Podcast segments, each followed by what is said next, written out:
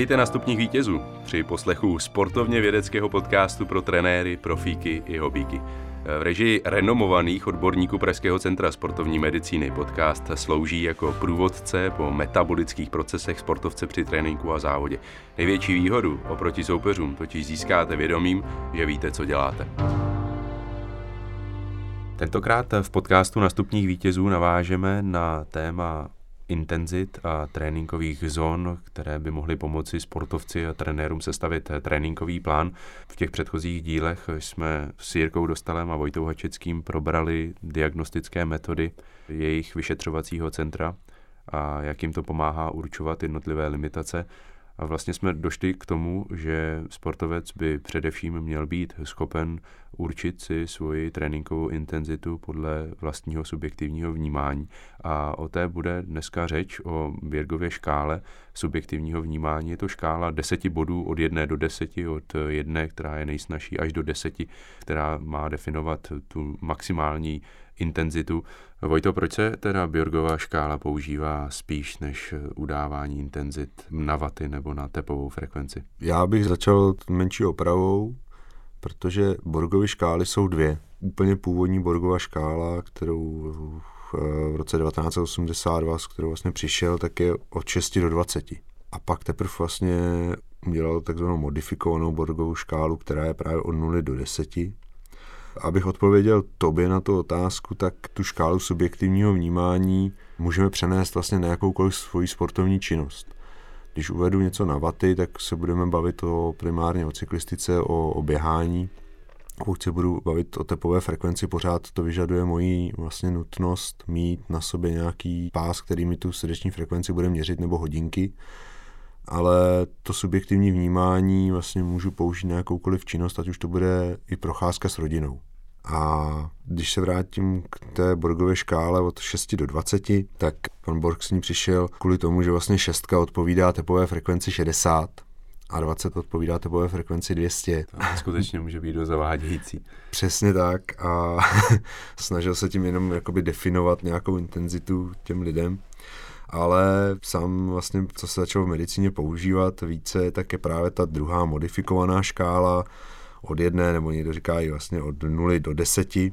Dá se vlastně použít i na bolest. A jak jsme vlastně říkali v tom předchozím podcastu, tak intenzitu si rozdělujeme primárně vlastně na tolik na té škále mezi nějaký 3, 5, 8 intenzit Díky Borgovi můžeme i na 10, ale principiálně pokud eh, někomu radím s tím strukturálním tréninkem, tak mi opravdu stačí klidně jenom 3.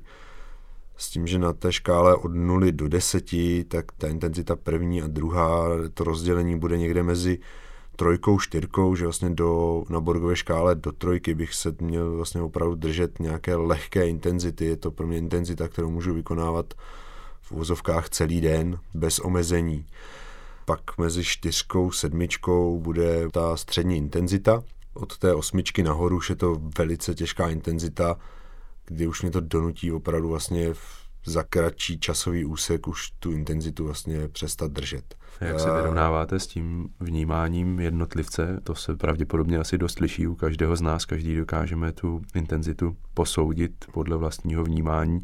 Jak se dokáže spolehnout na to, že ten sportovec se pohybuje v té doporučené intenzitě? Během vyšetření se vlastně konkrétně při stoupající intenzitě na to jeho subjektivní vnímání ptám.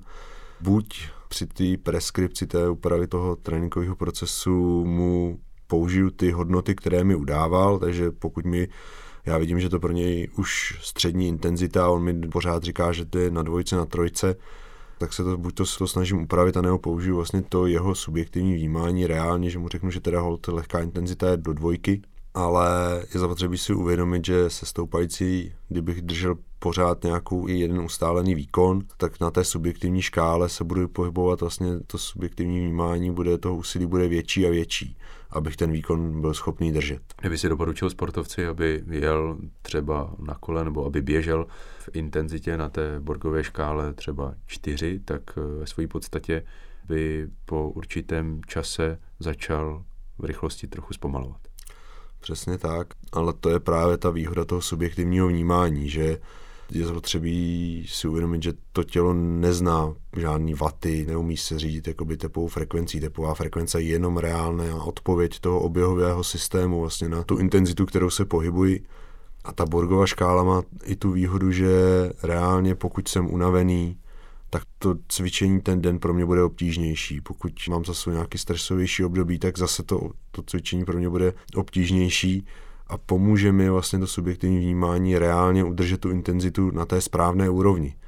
Ač pro ten den třeba to bude podle výsledku vyšetření i na jiné tepové frekvenci, i na jiném výkonu. Takže by si vlastně trenérům doporučoval, aby kromě údajů ve vatech nebo v čase svým sportovcům eh, do toho tréninkového plánu zařadili i tu škálu třeba od 0 do 10, aby ten sportovec si prostě byl jistý tím, že se nedostává do nějakého tréninkového deficitu, že se třeba nepřetrénovává. Je to jedna z cest, samozřejmě těch eh, cest je trochu i víc, stačí vlastně pokud ten trenér s tím svěřencem je na nějaký intenzivnější komunikační vlně, tak uh, můžou, nemusí používat tu číselnou škálu, můžou si to, můžou si to kvantifikovat trochu jinak, ale vždycky je zapotřebí jenom chápat, co je cílem toho tréninku a kam by to měli směřovat. Já jim to napíšu, dejme tomu do té tréninkové preskripce, kam ten trénink směřovat v číslech.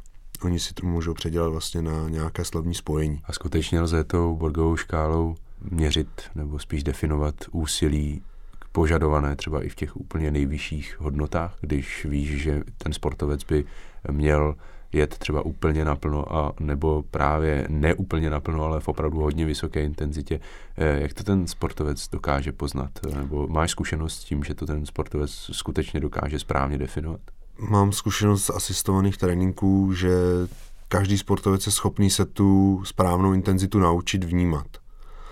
Pokud já mu při tom vyšetření vlastně opravdu ukážu, kterou intenzitou, jaké číslo myslím, tak to je schopný dál přenést vlastně do toho tréninkového procesu.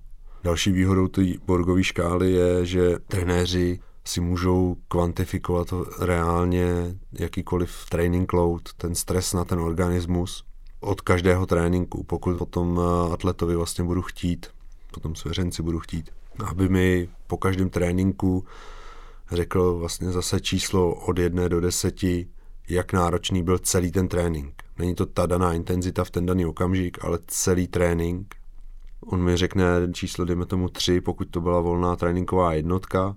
Já si mu počet minut, jak dlouho ta tréninková jednotka trvala, vynásobím si to a den po dní si takhle můžu vlastně sledovat, kolik každý ten den ho reálně stál úsilí. A máš dojem, že je to hodnota, která je skutečně třeba přesnější než eh, ty běžné prostředky k měření, které dobře známe z tréninku, jako třeba měřiče tepové frekvence, wattmetry a podobně? Je udělaná spousta studií, kde je jasně vidět, že to reálně koleruje a dá se i na tohle tu metodu velice dobře spolehnout. Původně vlastně vzešla z týmových sportů, kde není úplně možný vlastně sledovat reálně dopad na každého toho hráče, nějakou, nějakou tepovou frekvenci a tak dále došlo vlastně k lepší úpravě toho tréninkového procesu, pokud vlastně po těch hráčích chtěli tuhle tu odezvu. Tam je zase dobré si trošku upřesnit, kdy se těch hráčů ptám a dodržovat ten protokol, kdy se jich ptám, protože hráčů hráček samozřejmě, ať je to genderově vyvážené. Ale pokud se jich budu ptát čtvrt hodiny po tréninku, můžou mi říct jiné číslo, než když se jich zeptám dvě hodiny po tréninku. Ty jsi na to trochu narazil, ať je to teda genderově vyvážené, není to vnímání přeci jenom odlišné u žen, eh, u mužů a tedy třeba neovlivňuje to vnímání i věk? Se všemi, s kterými jsem to probíral, vlastně s těmi předními odborníky, co si na Borgové škále udělali vlastně reálně vědeckou kariéru, eh, ať už to byla Amerika nebo Itálie, tak všichni se vlastně shodnou na tom, že rozdíly ani mezi pohlavím, ani ve věku nejsou protože to je opravdu reálně pro toho daného jedince ta subjektivní škála. Ta škála vnímaného úsilí je asi běžně dostupná eh, někde na internetu. Všimli jste si nějakého dalšího použití, kromě toho vašeho centra sportovní medicíny? Eh, ještě někteří sportovní trenéři a diagnostici hm, používají tuhle škálu? Ve světě je to velice rozšířené, jak jsem říkal, vlastně reálně ve všech týmových sportech i Světová zdravotnická organizace vlastně tu škálu používá k kvantifikaci úsilí při doporučení pro udržení kardiovaskulárního zdraví vlastně pro běžnou populaci, kdy vlastně na té nízké aktivitě doporučují alespoň 150 minut týdně a na střední 75 minut týdně, aby si člověk vlastně to, to kardiovaskulární zdraví udržel. Ona ta definice intenzity vnímaného úsilí může být ale trochu nesnadno uchopitelná pro člověka. Existuje vůbec nějaké doporučení nebo nějaké vodítko, jak tu škálu vnímaného úsilí správně nastavit? To je bohužel pravda, protože hodně záleží na nějaké sportovní minulosti toho daného jedince a, a velice často se setkávám buď s hrubým podceňováním vlastně té intenzity a přisuzováním výrazně nižší čísel na té škále při už střední intenzitě, anebo naopak vlastně nadhodnocování té škály v nízké intenzitě.